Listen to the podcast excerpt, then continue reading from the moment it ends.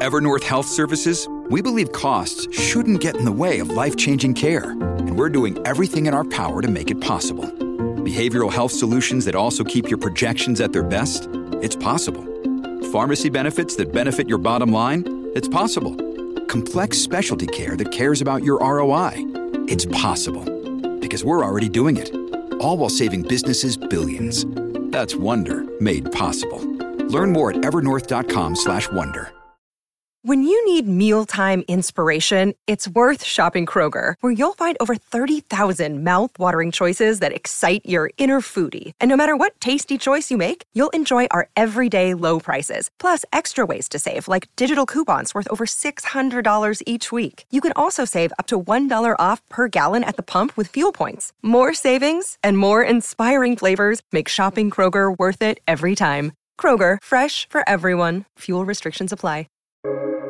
Welcome to the New Books Network. Hello, everyone. Welcome to this New Books Network podcast. My name is Leo Naskow, and today I'm joined by Joe Loizzo and Elazar Aslan, the authors of Boundless Leadership.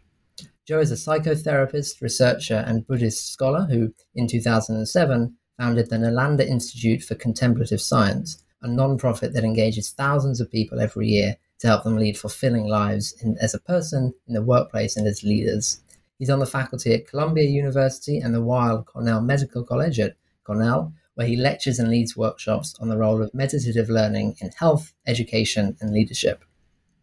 Elazar is an executive advisor, speaker, and as a former business executive and entrepreneur himself, brings the experience to couple up with Joe's research expertise. He spent many years as a marketing executive in B2B firms, including his own, and across a range of sectors as well, before joining Joe as a director at the Nalanda Institute. Elazar is also a professional coach, and over the past decade has worked with leaders at businesses, including MasterCard, American Express, as well as a number of high growth startups. And together, they're the authors of Boundless Leadership, which as a book is the product of decades of work, research, and reflection to identify a complete roadmap to finding meaning in, in who we are as people, leaders, and in the workplace. Now, I'm fascinated by leadership, and what my podcasts are really about is how we as leaders can build better societies. And we all play a role in that. And so, what I try to explore are the new challenges to, and the new contributions that people have made to thinking about leadership and new contributions about the challenges.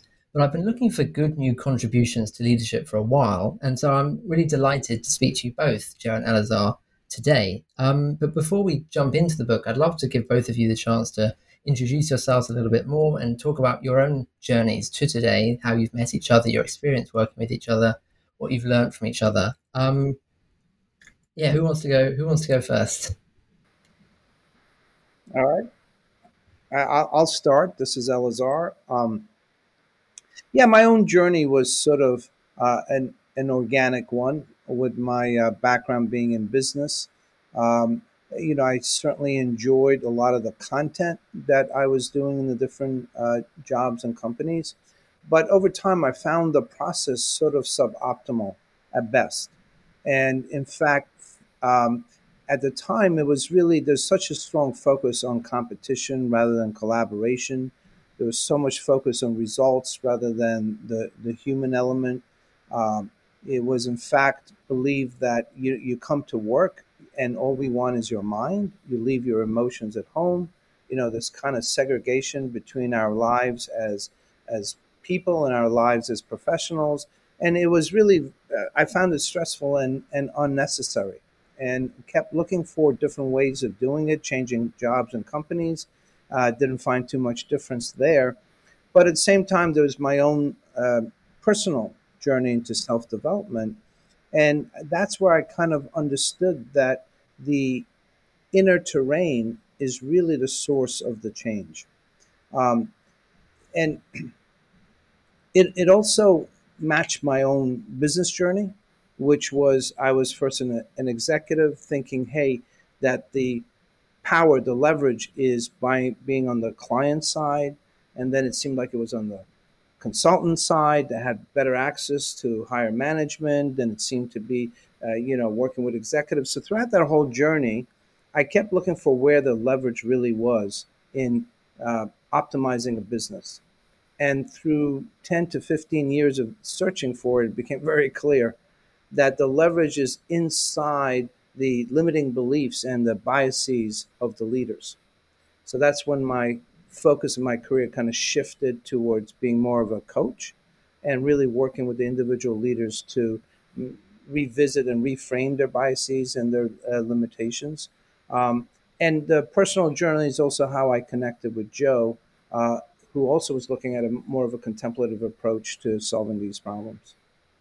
Joe? That's really interesting. I'm really looking forward to diving into everything. And in particular, I've got some questions about you as a coach as well, which must be really rewarding. Um, but Joe, over to you. Yes, well, thanks, uh, uh, uh, Leo and, and Elazar. Uh, you know, I started out uh, interested, you know, my father was a psychiatrist, so I joke sometimes it was an inherited condition. Um, and, uh, you know, but I saw him doing therapy, going into the home office and out, and it seemed like a wonderful way to spend your life, just talking to people and trying to be helpful. But of course, I also saw him burn out over the years, uh, you know, working too hard and, let, you know, leaving aside some of the self care and personal interests and development that had nourished him. Um, and uh, you know, my mother, on the other hand, was a was a teacher, a social studies history teacher, and really maintained a lot of the things like gardening and and uh, reading and and uh, the spirituality interests. And so it seemed to me that if I was going to go into this, the family business, as it were, um, that I really needed to do it a different way and integrate something, you know, that would allow me to to engage from a different place, which was more sustainable, which was more self uh, nurturing or, or uh, connected with my humanity and allowed me to develop my humanity as I grew rather than shrink it. um, so, you know, basically, eventually I found, uh, I ran into a, a, a an ex Buddhist monk, one of the first uh, Western Tibetan monks, Bob Thurman, in college and got interested in the potential of Buddhism as a scientifically, psychologically minded spiritual tradition to provide a bridge between sort of internal development and uh, engagement in the world. Um, and, and so that's been my path for, for decades. Um, and uh, throughout my you know medical studies I, and, and training and subsequent career, I've been really focusing on parallel sort of studying contemplative practices of self transformation and self development, as well as how to integrate them into professional life, into the world that we live in, which is anything but contemplative, right? It's the exact opposite of contemplative. Um, and, uh, you know, so that eventually led me to, uh, you know, founding some cent- a center at Columbia Presbyterian, integrating meditation into the healing process and then I felt that in order to really train professionals in a in this very radically different way of learning, I would I needed to take it out into an, an independent nonprofit. That's Nalanda Institute, and essentially we train uh, therapists, uh, coaches, uh, teachers, business people, and using different programs that allow them over time to to dive into these uh, ways of exploring and transforming their way of being and bringing that to whatever it is they're doing. And I think in terms of the the theme you raised about change in the world, you know, the change, uh, you know, the world really, uh, you know, functions not because there's anybody, you know, uh, standing out imposing the rules of the system. We're all trained, and we all really continue to co-create a way of being that's not sustainable. So I think that the change has to start, as Elazar is pointing out, by instead of sort of just adding more bells and whistles, more skills and, and knowledge to a fundamentally uh, unsustainable way of being and living, we need to learn how to shift to a more sustainable, uh, you know, uh, you know, uh, not less driven or more, uh, you know, authentic way of being uh, that allows us to slowly reshape the way we engage the world, the way we gather in, in communities and institutions. And so the change comes from within, and, uh, and it has to be kind of a chain reaction of, of a lot of individuals uh, waking up and, and realizing we can't continue to live this way. that's really interesting. I think the you, you talked a lot about the sustainability of of how what our leadership looks like, and sort of sustainability at two levels, isn't it? Elazar's talk was mentioned his his father and sort of the amount of work, the balance that you have between work and and every, and the play, and that and whether that's sustainable. But also, it's about us as a society and whether everything that we put in is sustainable as as well. In in in your preface, I think it is Joe. You talk about leadership at a at a turning point, and one of the ideas of sustainability is that it can't go on forever. Do you see as sort of beginning to think about leadership in different ways? You mentioned that you were speaking to one of the first Buddhist monks in in the US. Um, do you see the, these changes sort of happening? Where where do you think we stand in, in that respect? I think we're a lot further along than I ever imagined we would be, right? Because especially given the compounding of, you know, the, the climate crisis, the, the pressure toward greater equity in society, in the workplace, um, you know, the uh, you know the, the issues of the that the whole new, new issues of of what the work what does the workplace look like post COVID. Um, there's a lot of a lot of questioning going on, and people are really talking about things that had really just been kind of somewhat academic, like wouldn't it be nice if you know, and now they're real issues like you know how do I maintain my work life balance now that I've had the chance to spend a few years, or a lot of us have been lucky enough to spend a few years uh, living and working from home and having a little more integration with, say, family or daily rhythms. Um, and I also think clearly we're in a different place understanding the climate crisis. I think where we're trying to bring attention to is the sort of inner experience, how all of this, how the unsustainability that we see of the way we're doing business uh, relates to each one of us and the way we're living. And there, there's a kind of another kind of sustainability, which is how do I succeed and contribute in a way that really enriches my humanity? And that's coming from my humanity rather than, you know, in spite of or, or squelching. Or so there, I think the key issue is also in, in outside the realm of business, the understanding of the role of stress and debunking a lot of the myths that, that modern business is based on. The notion of the rational individual and, and life as a struggle for survival or com- competition, uh, and the notion that stress is good and all the emotions like greed and, and uh, you, know, uh, you know, rage and so on that often fuel leadership, quote unquote, um, somehow are the necessary fuel for, uh, for us to succeed and science is showing us in every way positive psychology, affective neuroscience. We're really understanding that we've just got it all wrong. And, actually, at bottom, we're really uh, fundamentally social beings, not fundamentally alienated, cooperate, you know, uh, competitive individuals. And that when we we can connect with ourselves and others on a human basis, it's when we unlock not only the keys to well-being and real inner success, and sustainability, but also the keys to real, you know, that's boundless creativity, like all of us being in our creative places together and learning how to co-create uh, in a in a non-stress driven, uh, but more socially connective way. Yeah, I think Leo, um, you bring up a really good point, which is why Joe and I went after leadership, right? because you bring up the issue of there's the macro impact and the micro impact. The, the leadership, as defined by you know having influence over others or inspiring others, leading others, having impact through larger groups, right? As leadership, but also leadership. There's self leadership, right? Our ability to to lead ourselves in our own lives. To a lot of the points that Joe's speaking to, to bring well-being and sustainability in our own lives. So with boundless leadership, and the reason we kind of focus on that is that you got to address the micro, the individual level.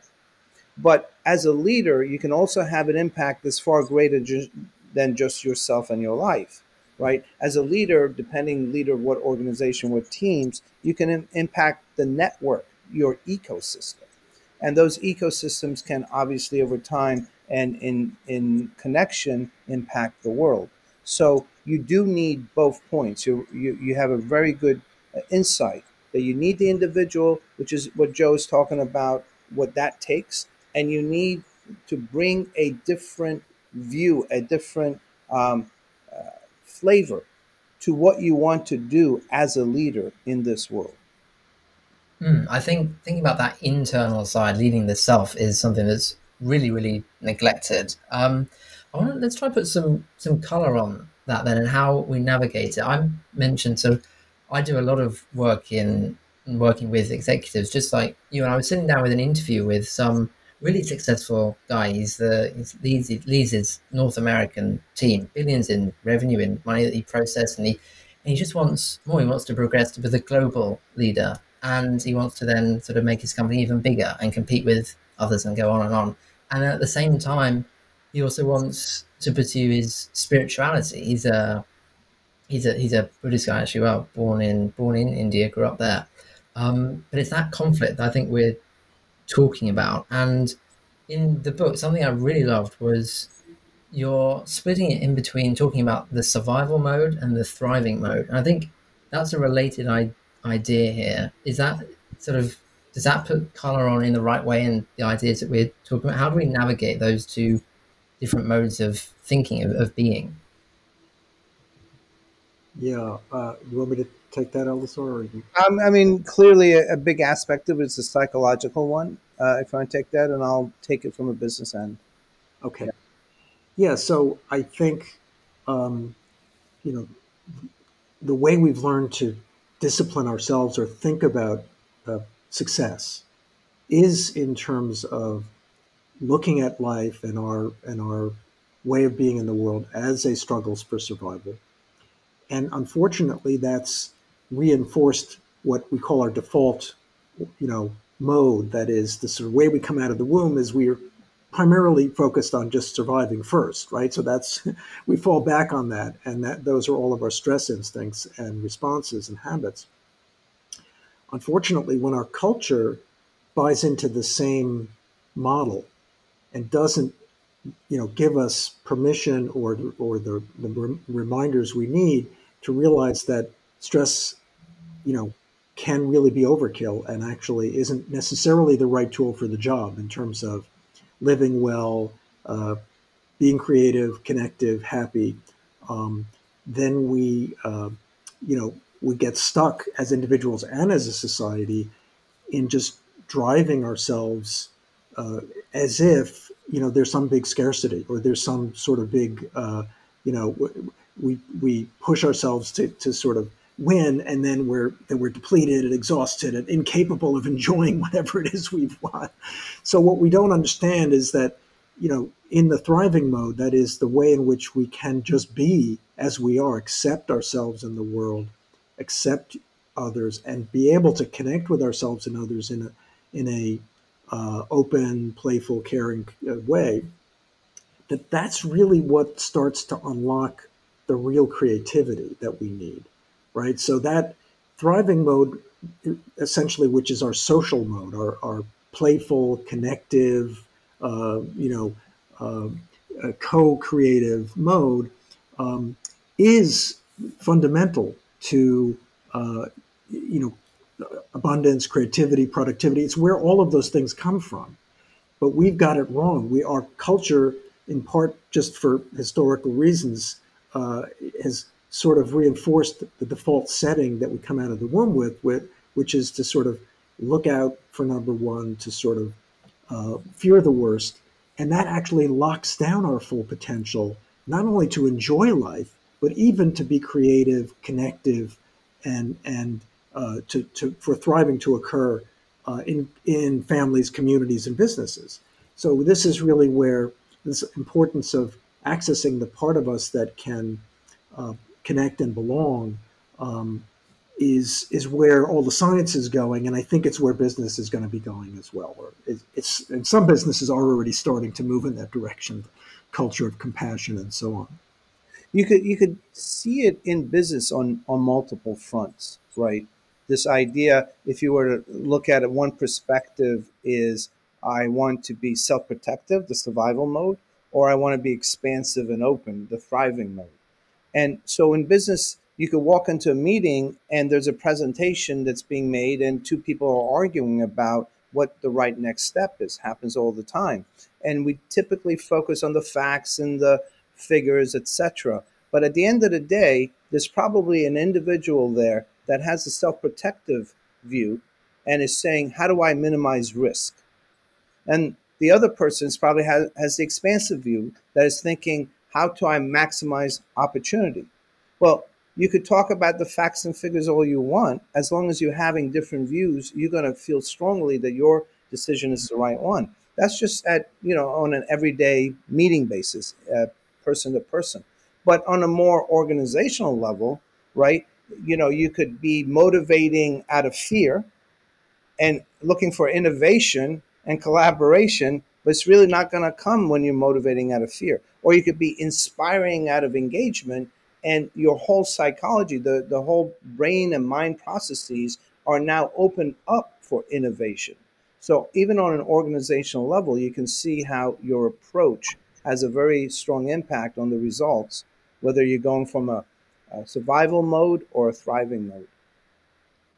Hmm. And yeah, I think this is this is a really important insight because I think everyone relates to that. You're debating about facts and and maybe even theories as well. And but when you dig beneath it, people are they have their own view, they have their own sort of agenda that they want to pursue.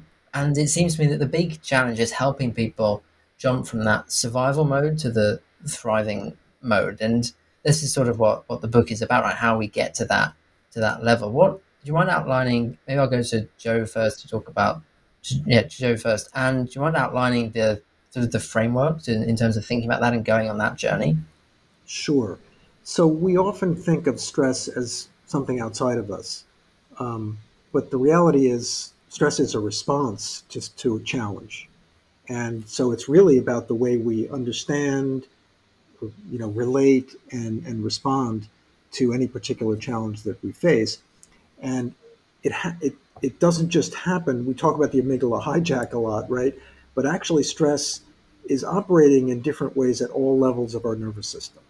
Whether we're worst case thinking or or more optimistic or or you know open, whether we're in negative emotions like fear, uh, you know, uh, anger, uh, insecurity, shame, or we're in positive emotions like trust, care, connection, uh, and whether our bodies, our autonomic nervous systems, for example, are in fight or flight mode, uh, or even freeze mode, or faint or freeze mode, we're overwhelmed and fatigued at all these different levels, uh, there, our systems are committed to a default process, a process of rea- stress reactivity.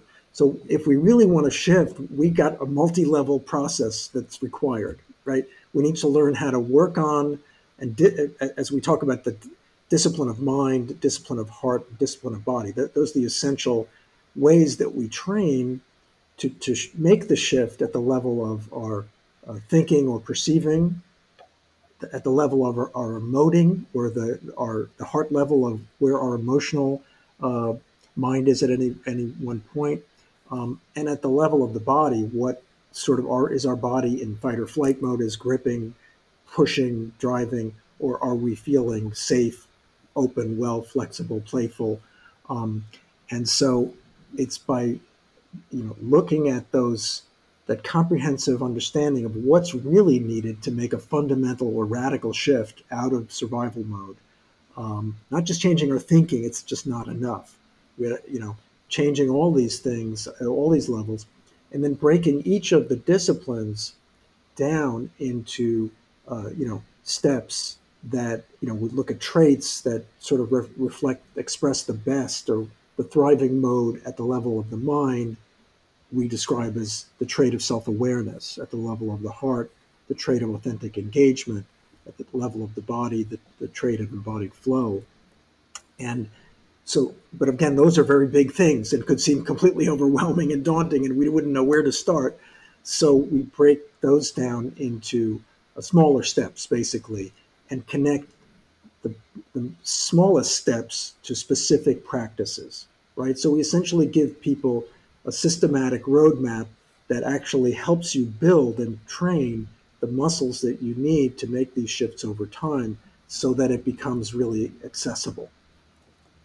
And it's really important to, to add, Leo, that this book and everything that Joe described actually is based on a program that we've had for some years now. And the aim of the program is to actually affect change in the individual. It's a program transformation.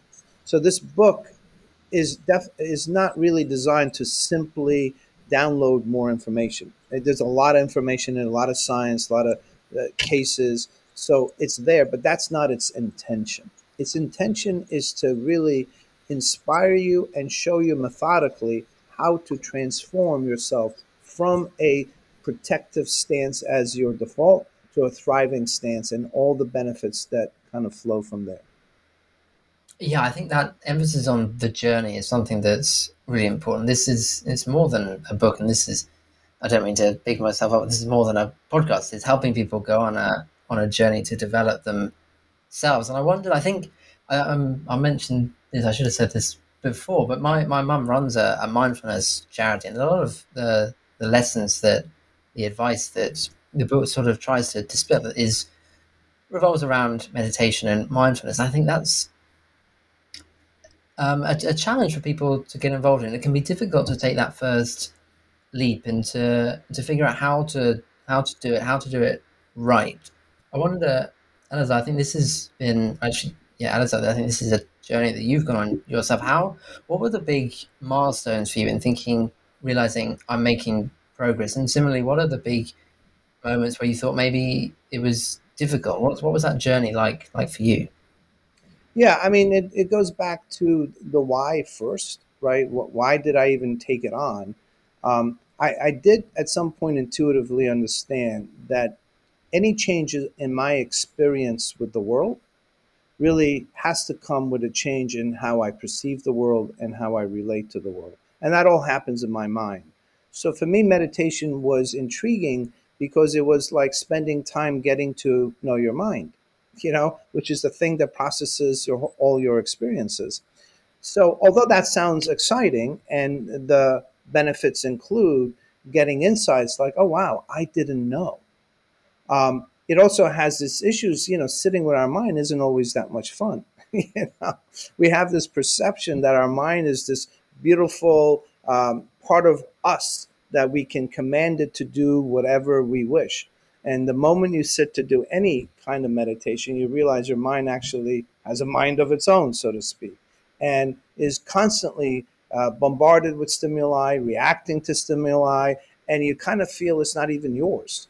So, this idea of training your mind, this powerful, I, I, I think of it as this powerful uh, animal, so beautiful, so much strength that you can use in so many different ways, but it's wild you can't even get it to come near you, much less do everything you want it to do. So that process of training that powerful animal and shifting how you experience your life is really uh, keeps me going. And and you know, in meditation, everybody's a beginner, right? There's no end to it. You you never finish. It's all the same uh, struggle, if you will, that you overcome. But you do get these insights. You do get these shifts. You notice, I mean, you know, for me personally, um, I found greater joy in in very ordinary things that I never had before. Before, my definition of joy was, "What's the big thing? What's the extraordinary thing? What?" You know, but through meditation became no, it's just this cup of tea. Just this cup of tea in my hand was exceptional, you know, in its ordinariness. That came from meditation. Um, equanimity, my ability to not be so attached to things the way I want them and so disappointed when they didn't happen the way I wanted them. Still something, you know, I'm working on, but I'm at a much different level of acceptance of things just flowing.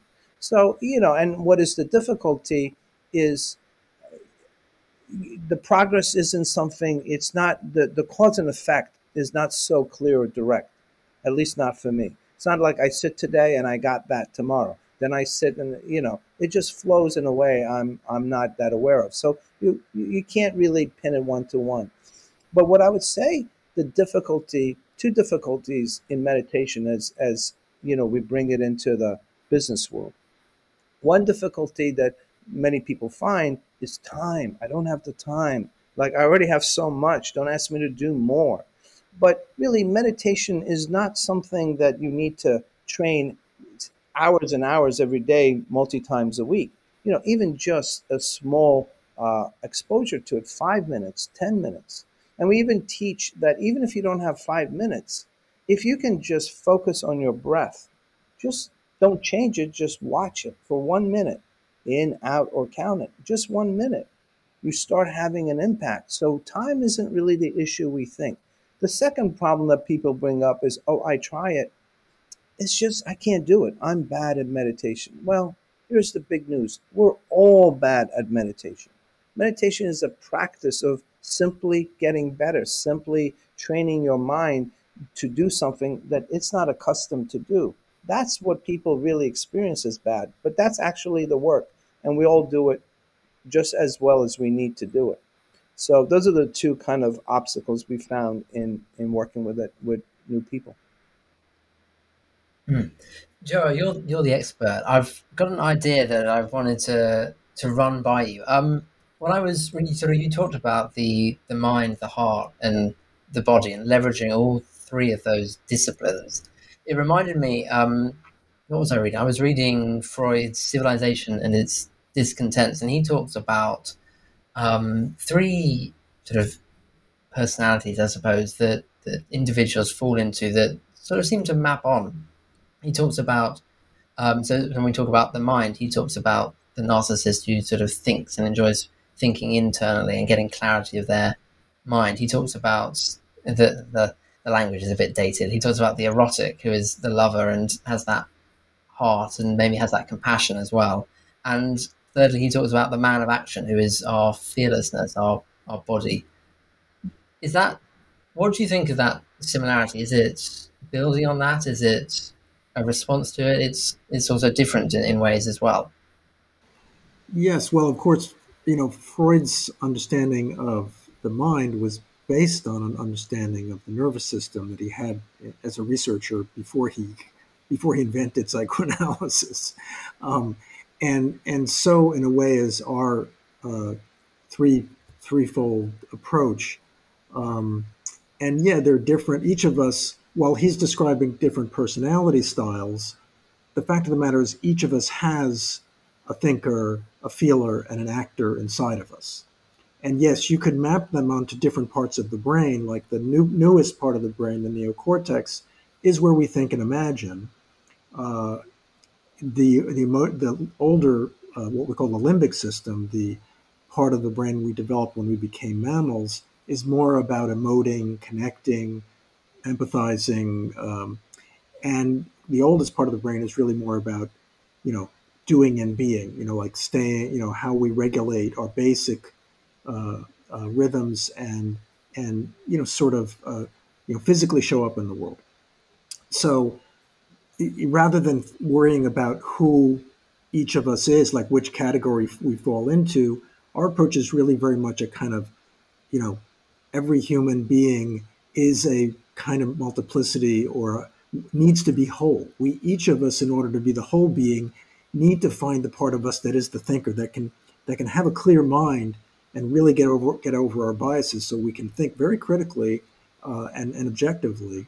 We need to get into the you know the emotional part of our being and warm it up and open it up so that we can connect with ourselves and others with compassion because thinking isn't enough uh, to to do anything really effectively. You know we, we need to we're social animals so we need to think with other people and hence that means we need to connect with, with those we're thinking with. Um, and then of course we need to be able to tap into our uh, just physical uh, you know energy balance uh, uh, you know internal experience or, or way of you know stance in the world which communicates a tremendous amount to others. As leaders our body language and the energy of our of our bodies is a huge uh, uh, potential source of of help or harm right?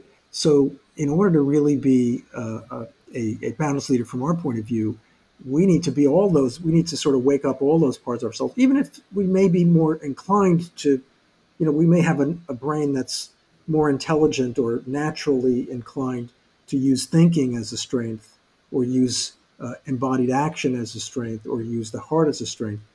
Again, part of the part of the the revolution of, of mindfulness is that we we understand now that through training our attention and repeated practice, the brain being plastic, we can actually activate parts of ourselves that we that may have been relatively dormant, or we can shift the way our brain is processing, um, so we don't have to be stuck with how we came out forever. You know what I mean? We can really uh, resculpt ourselves um, to, to thrive. And and the idea is we have all of us have have really boundless potential to do things that we we don't think we can. Mm-hmm. Elazar, I want to have a think about.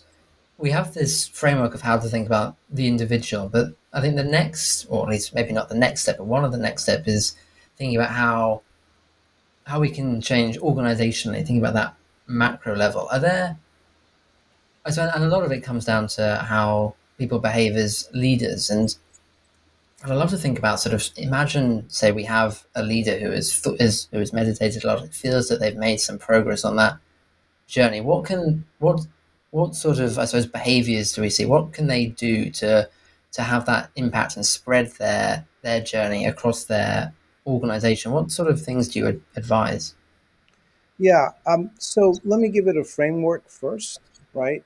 Because we're all at different parts of it. Even the same person is at different parts of the journey and on different days. But the first task really is to to create that framework for yourself. You know, we refer to it as that space, that space within you to create that. But once you create it and, and you go into the office, if you will, and others are or misbehaving, if you will, um, your ability to hold that space is the next level. I can I can create it within me, but can I hold it when others aren't aren't having it? And the third level is can I now bring it and affect change? So at each level, what your what your actions are are different. So once you to your point of I, I've been doing this, I'm a leader, and I have that inner safety, I have that self awareness. I have that ability to pause and see things more clearly. Um, by simply modeling it, right, holding that, you start having the impact on those around you because it's the preferred mode to be.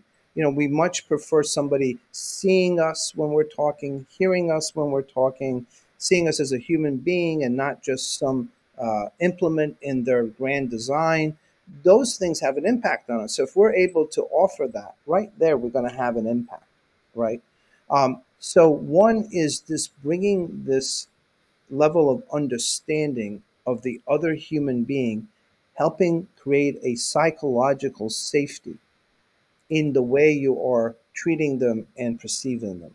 So bringing that psychological safety to those around you will have the greatest impact of all. Right? It's it's enough it will then do all the things that Joe's been talking about in the other individual, beginning to shift out of a survival mode into a thriving mode just because you've helped them feel more safe in how they're being perceived and treated.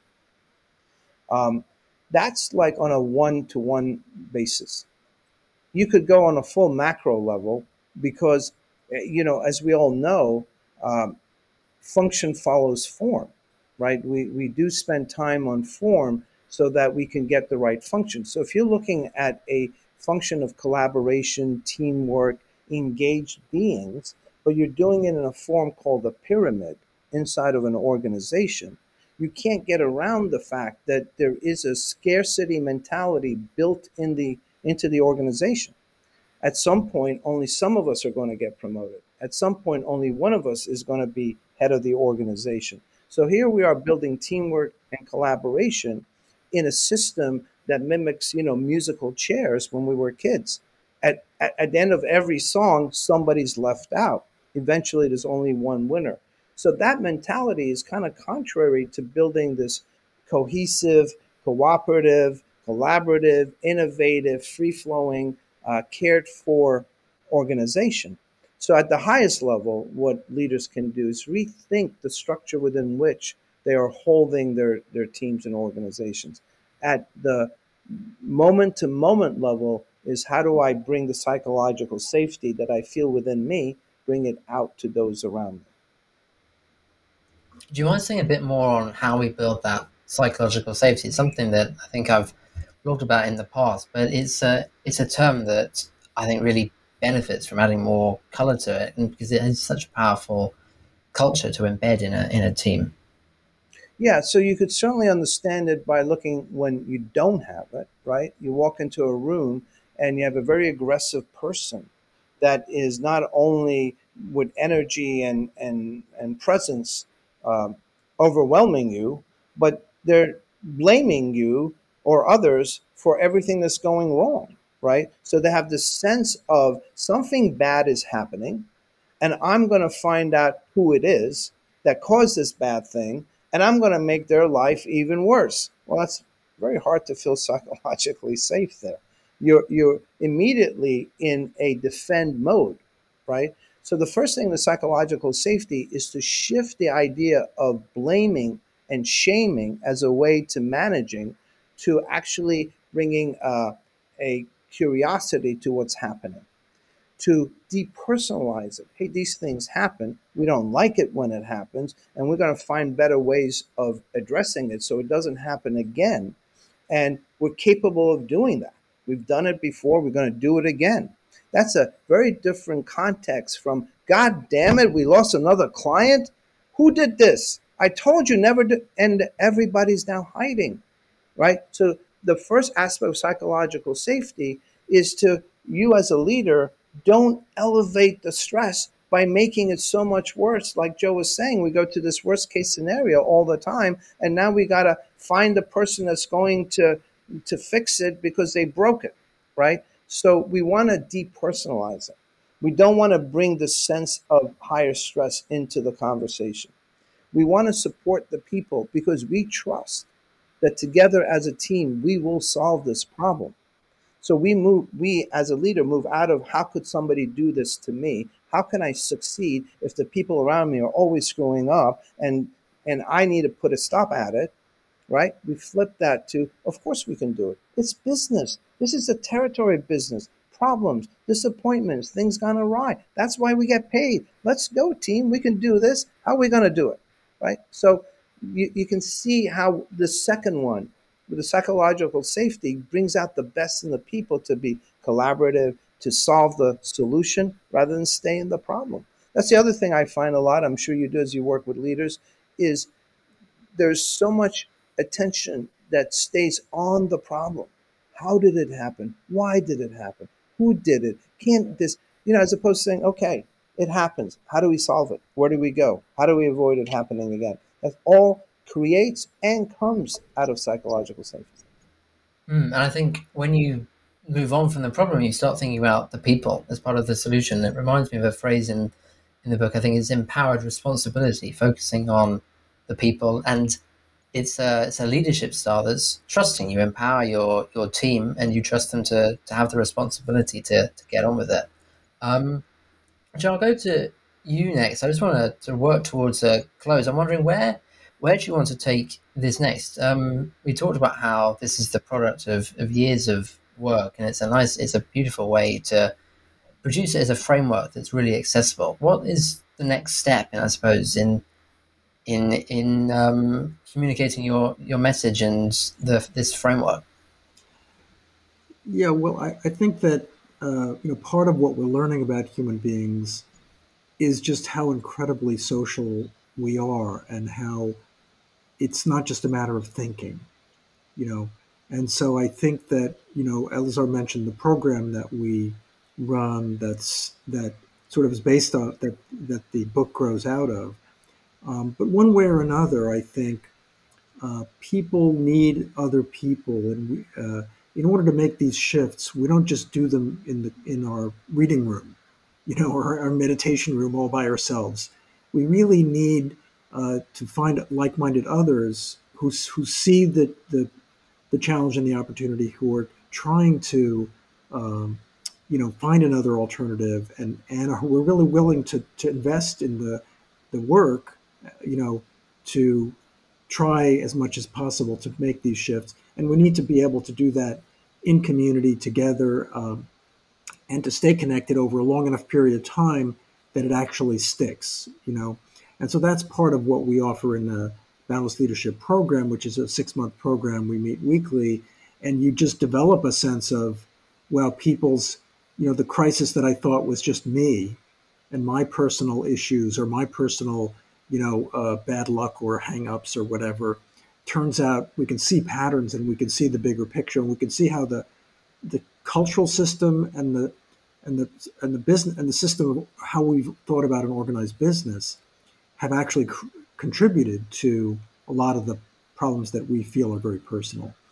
So, yeah, that's what I think is is really uh, you know probably most critical is that the critical mass of people recognizing something needs to change and coming together, really trying to support each other and trusting our capacity as humans to reinvent you know, business, to reinvent leadership, um, and to do it together uh, by starting by connecting with ourselves more authentically.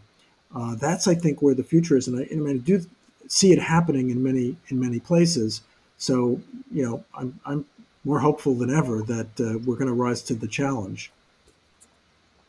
Mm, I'm optimistic as well. I think lots of what the ideas that we're talking about rely on rely on people feeling comfortable in their own it's people feeling comfortable in their own skin it's people feeling comfortable with the choices they make in their lives. And i think at least the people that that i see in terms of people that are sort of going through their career going through their lives making those choices they're a lot more thoughtful about that and feel comfortable making those choices. So i'm i'm optimistic like you and even more so after speaking to you. Um yeah i think let's draw to a close though. I've really enjoyed speaking to both of you jared and Elazar today. And also thank you to everyone else for listening to this episode. If you'd like to contribute to the discussion, you can head over to, to the blog um, on empoweredbelonging.substack.com. You'll find a section on the homepage about boundless leadership, about what we can learn from the book, what we've learned from the podcast today, and you'll be able to offer your thoughts as well. I'd also love to hear your feedback in addition. Um, so let me know what you thought about this podcast anonymously at bit.ly forward slash feedback dash Leo. Both links, as well as a link to the Boundless Leadership website, are going to be in the description below. Thank you very much for listening. I hope you enjoyed the podcast and are able to bring up the book with up soon, bring it up with a friend or a colleague, family. But for now, I hope you enjoy the rest of your day.